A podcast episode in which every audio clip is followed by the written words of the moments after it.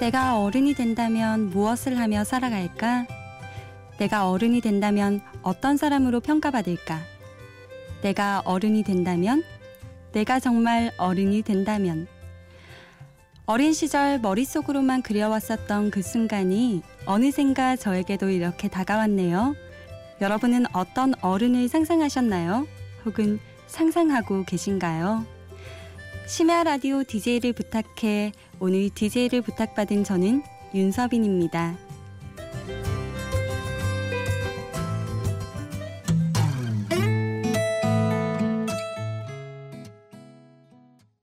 네, 첫 곡으로 스무 살의 걷자 집 앞이야 듣고 왔습니다. 네, 안녕하세요. 저는 오늘 DJ를 맡은 윤서빈이라고 합니다. 우선 제 소개를 조금 드리면요. 저는 부산에서 올라왔고요. 93년생으로 올해 24살입니다. 어, 저는 문자로 가벼운 이야기 주고받는 것보다는 만나서 맥주 한잔 하면서 속 깊은 이야기 나누는 거 좋아하는 사람이에요. 평소에는 무언가를 결정하는 데 있어서 이것저것 여러 가지를 고민하지만 가끔씩은 아주 과감한 결단을 내리, 내리는 사람이기도 하고요. 사람을 너무 잘 믿어서 속기도 정말 잘 속고요. 겁은 또 무지하게 많아서 기어가는 개미 한 마리에도 기겁을 합니다. 맛있는 건 꼭 먹어야 해서 번번이 다이어트는 실패해버리고 말죠. 그런 제가 얼마 전 인생의 마지막 학교인 대학교를 졸업하고 직장인으로 새로운 삶을 막 시작했습니다. 면접을 보고 결과 발표를 기다리면서 심야 라디오 DJ를 지원했었는데요. 그 사이 합격을 하고 이 자리에 앉게 돼 무척 다행이라는 생각이 들어요. 졸업을 앞두고 저는 꿈, 미래, 뭐 이런 것들에 대해 생각이 조금 많아졌었는데요. 오늘 새벽 여러분과 함께 그런 이야기를 조금 나눠보려고요. 일단은 노래 한 곡 듣고 와서 계속 이어갈게요. 부산에 계신 사랑하는 저희 어머니께서 신청해주신 곡이에요. 리지의 그댄 행복에 살 텐데 듣고 올게요.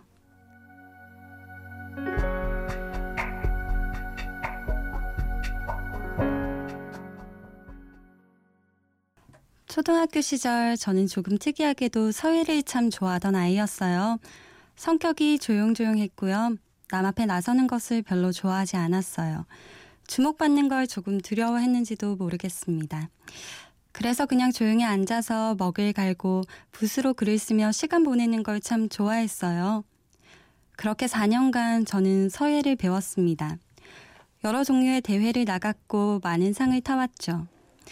그 시절에 저는 제가 하고 싶은 것, 그것에만 집중을 하였고 그 일을 하면서 살아가는 것을 나의 꿈이라고 만들었던 거죠.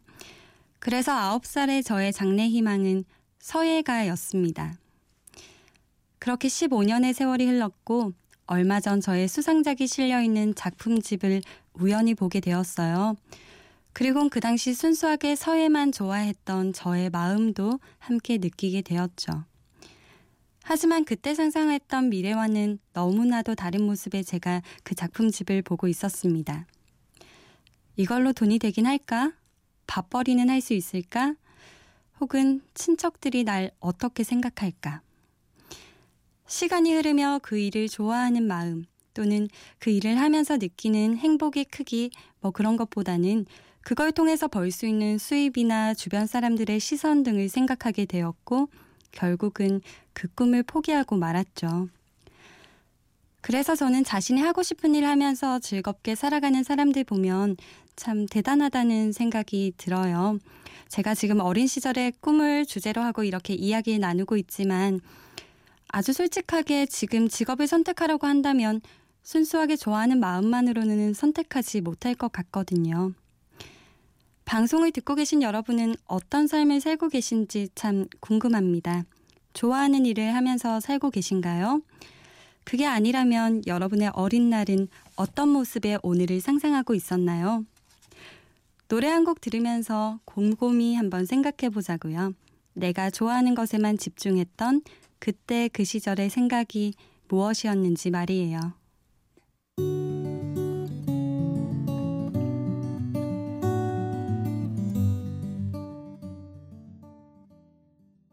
장미여관에 장가가고 싶은 남자, 시집가고 싶은 여자 듣고 왔습니다. 가사가 참 좋은 노래예요. 힘들 때 들으면 힘나는 노래고요. 인생을 한 발짝 멀리서 볼 수 있게 만들어주는 것 같습니다. 제가 하고 싶은 것을 할까 말까 이것저것 따지면서 망설이고 있을 때 할 수 있게 힘을 주는 곡이에요. 저에게 그랬던 것처럼 여러분에게도 힘드실 때 이 곡이 도움이 되어 주었으면 좋겠습니다. 어, 그럼 이제는 제 중고등학교 시절의 이야기를 여러분께 조금 더 들려드릴게요. 초등학교 시절이 그렇게 지나가고 제가 중학교 때부터는 공부를 정말 열심히 했었는데요. 그 중에서도 저는 수학을 참 좋아했습니다. 저희 어머니께서 수학을 가르치는 선생님이셨기에 그의 영향을 받았던 건지 친구들에게 수학을 가르쳐 주고 설명해 주고 이런 걸 참 좋아했어요. 그래서 중고등학교 시절 6년간의 저의 꿈은 수학 선생님이었습니다. 그러다가 고등학교 3학년 정말 제 진로를 선택해야 하는 순간에 그 꿈에 대해 조금 회의감을 느끼게 되었고 고민하고 망설이다 결국은 전혀 다른 전공을 선택하게 되었어요. 그래도 그냥 수학이 좋아서 학원이며 과외며 그리고 멘토링까지 여러 가지의 방법으로 학생들에게 수학을 가르쳤었죠. 제게도 참 보람차고 뿌듯한 시간들이었습니다. 가끔은 정말 힘들기도 했지만 이걸 직업으로 삼았어도 참 행복했겠다 싶더라고요. 그래도 수학 교육을 전공하지 않은 걸 지금에 와서 후회하진 않아요. 다른 걸 선택함으로 저는 또 다른 새로운 많은 것을 얻었으니까 말이에요. 꼭 좋아하는 일을 반드시 직업으로 삼을 필요는 없는 것 같아요. 하지만 그 일을 하고 있지 않다고 해서 그걸 좋아했던 마음까지 지워버릴 게 아니라, 아, 내가 이런 걸 좋아했구나. 이런 것도 있었네. 하고 생각하면서 일상에 치일 때 가끔 꺼내볼 수 있는 추억으로 남기는 것도 좋은 것 같습니다. 저도 학생들에게 수학을 가르쳐 보기도 하고 가끔은 집에서 작품도 써보면서 저의 어린 시절 꿈들을 조금씩이나마 이뤄가고 있답니다. 여러분도 꼭 그러셨으면 좋겠어요. 아무리 먹고 살기 힘들다고 하지만 그 속에 숨어 있는 소소한 즐거움들 우리는 누릴 수 있으니까 말이에요. 그런 여러분을 응원하는 마음에서 아주 좋은 노래 두 곡 이어 듣고 올게요. 하와이의 색깔로 치면 핑크, 그리고 진호연의 설렘 3km. 어쩜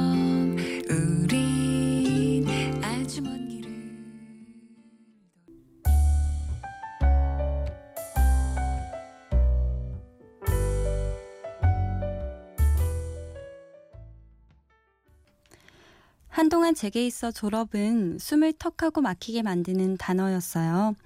졸업이 눈앞에 닥쳐오고 막상 사회에 나가야 하고 직업을 선택해야 하니 참 막막해지더라고요. 그래서 한 학기를 남기고는 부담감이라고 해야 하나요? 초조함, 압박감, 뭐 이런저런 기분에 친구들도 안 만나고 연락도 잘 안 하고 혼자서 뭔가 막 해내보려고 했던 것 같아요. 어떻게 해서든 이걸 빨리 벗어나고 싶더라고요. 피할 수는 없었기에 즐겨야 했지만 되돌아보면 저는 즐기진 못한 것 같아요. 어쩌면 너무 조급했던 건지도 모르겠습니다. 요즘 취업이 쉽지 않다고들 하잖아요. 그래서 뭔가 취업이 잘 안 되는 시기니까 나도 취업이 안 되는 거지 하면서 스스로를 위안하고 그러면서 더 힘들고 우울해졌던 것 같아요. 왜 하필 지금 내가 졸업을 할 때 취업이 어려워지는 걸까 이러면서요. 그렇게 지내다가 어느 날, 아, 내가 그 말 뒤에 숨으려고 하는구나 라는 생각이 조금 들었어요. 내가 취업을 못하고 있는 것에 합리화시키려고 하는 것 같다는 생각, 그리고 내가 취업이 어렵다는 그 말에 맞춰 노력하고 있는 것 같다는 생각. 취업하는 것이 물론 어려운 상황인 건 사실이었지만, 그렇다고 취업하지 않고 내가 다른 길을 갈 게 아니라면 어차피 제가 언젠가는 꼭 마주해야 하는 현실이라는 걸 깨닫게 된 거죠. 제대로 시도조차 해보기 전에 미리부터 실패할 것에 대비해서 방어막을 쳐놨더라고요, 제가. 그게 잘못됐다는 걸 깨닫고부터 저는 변하기 시작했습니다. 그 뒤로는 그 취업의 문턱을 넘어서기 위해서 정말 열심히 노력했던 것 같습니다. 저는 제가 대학교를 다니며 가장 잘한 일은 두 명의 아주 좋은 친구들을 만나게 된 것이라고 생각해요. 좋은 일이 있든 안 좋은 일이 있든 제일 먼저 털어놓게 되는 저의 가장 소중한 친구들인데요. 그 친구들이 이제 마지막 학기를 앞두고 본격적으로 취업 준비를 막 시작하였습니다. 힘든 상황이지만 친구들의 취업 성공을 기원하며 신청곡 띄워드릴게요. 예한 씨가 신청해주신 어반자카파의 Beautiful Day, 혜진 씨가 신청해 주신 박효신의 미워하자 이어 듣고 오겠습니다. 여러분의 2016년은 아름다운 일만 가득했으면 좋겠습니다.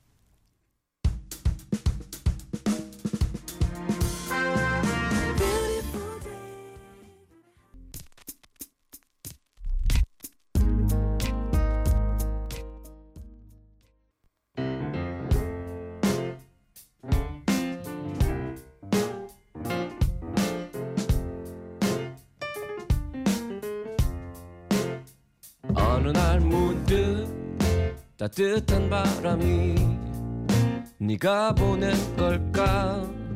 네 냄새가 나 참 향기롭다. 참 오랜만이다. 보고 싶다. DJ를 여러분은 지금 심야 라디오 DJ를 부탁해를 듣고 계시고요. 저는 DJ를 부탁받은 졸업생 윤서빈입니다. 그렇게 열심히 노력한 결과 다행스럽게도 저는 취업을 하게 되었고 2월 말부터 승무원으로서 또 새로운 삶을 살기 시작했습니다.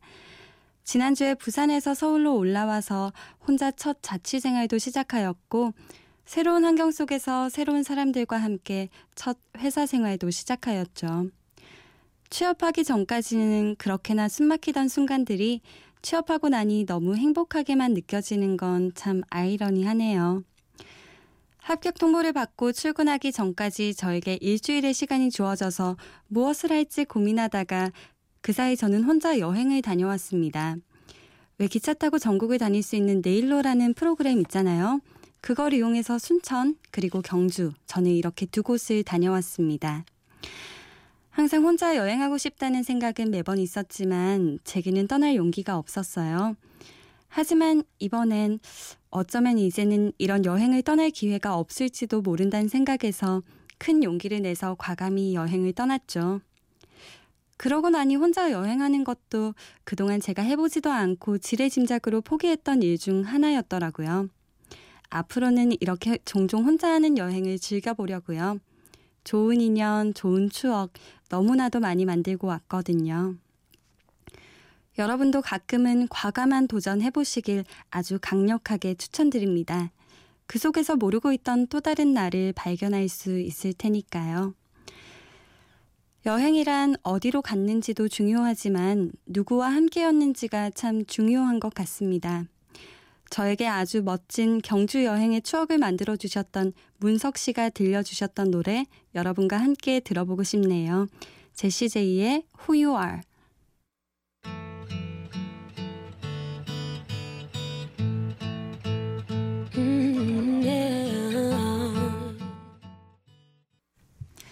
취업을 위해 면접을 준비하면서 저는 제 자신에 대해 새롭게 알게 된 것이 많은 것 같아요. 더 정확하게 말하면 나라는 사람에 대해 고민하는 시간을 많이 가졌던 거죠. 면접 준비를 처음 시작했을 때 저는 나라는 사람을 표현하는 것이 참 쉬운 일이 아니라는 것을 깨닫게 되었습니다. 저의 장점, 저의 단점부터도 쉽게 떠오르지 않았고요. 내가 어떤 성향의 사람인지, 내가 인생을 살면서 중요시 여겼던 가치는 무엇이었는지, 인생을 살면서 가장 기뻤던 순간, 가장 화났던 순간, 뭐 그런 사소한 것들조차 제대로 말하지 못했습니다. 분명 나에 대해서 가장 잘 아는 사람은 나인데, 자기 자신에 대해서도 많은 생각을 해보지 않으면 나에 대해 소개하는 일이 마냥 쉬운 일은 아니구나라는 생각이 들었어요. 그래서 가끔씩은 나 자신에 대해서 진지하게 고민하는 시간을 가져보는 것도 좋을 것 같아요. 나에 대한 생각이 조금은 정리가 되거든요. 그러면 내가 세워야 할 목표가 조금은 뚜렷하게 보이게 됩니다. 저는 앞으로 최대한 많은 도전과 경험을 해볼 것을 저의 목표로 세우게 되었어요. 그게 무엇이든 저에게 있어서 아주 새로운 그리고 아주 과감한 도전을 말이죠. 여러분과 이야기를 나누고 있는 지금 이 순간도 저에게 있어서는 그 한 가지의 도전이랍니다. 저에게는 힘든 일이 있을 때 자신의 일처럼 진지하게 걱정해주는 친구가 있습니다. 또한 그 친구는 저에게 좋은 일이 있을 때는 그 누구보다 기뻐해 주었었죠. 제가 이렇게 새로운 도전을 하고 있다는 걸 알면 또 누구보다 좋아해 줄 저의 멋진 선배님이자 또 저의 멋진 친구인 명건 씨가 선곡한 성시경의 노래가 되어 듣고 올게요.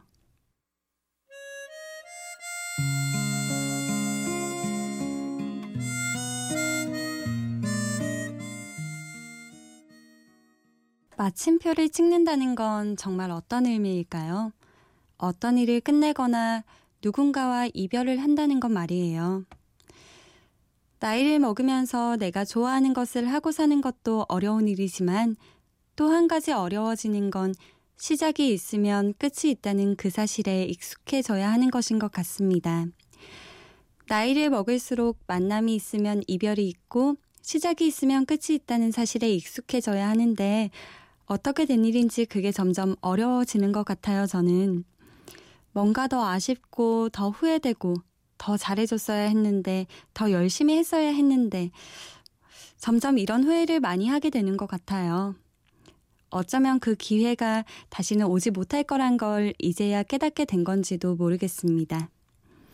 시작과 끝, 만남과 이별에 익숙해지며 더 단단해져야 하나 봐요, 우리. 익숙했던 것들의 마침표를 찍고 새로운 꿈을 꾸게 되는 3월인데요. 설레면서도 또 조금은 두렵기도 한 지금 여러분의 화이팅 넘치는 새로운 시작을 제가 응원하겠습니다. 어, 저에게는 저와 함께 취업을 하게 돼서 이제 간호사로 새로운 시작을 하게 된 또 한 명의 너무나도 소중한 친구가 있습니다. 간호사와 승무원, 이 두 직업 모두 너무나도 힘든 직업이기에 서로 힘든 직장 생활을 무슨 일이 있어도 끝까지 버텨내자고 응원하며 입사했는데요. 그 친구가 힘들 때마다 제가 곁에서 힘이 되어줄 수 있으면 참 좋겠네요. 네, 그런 은지 씨의 신청곡 듣고 올게요. 10cm의 스토커.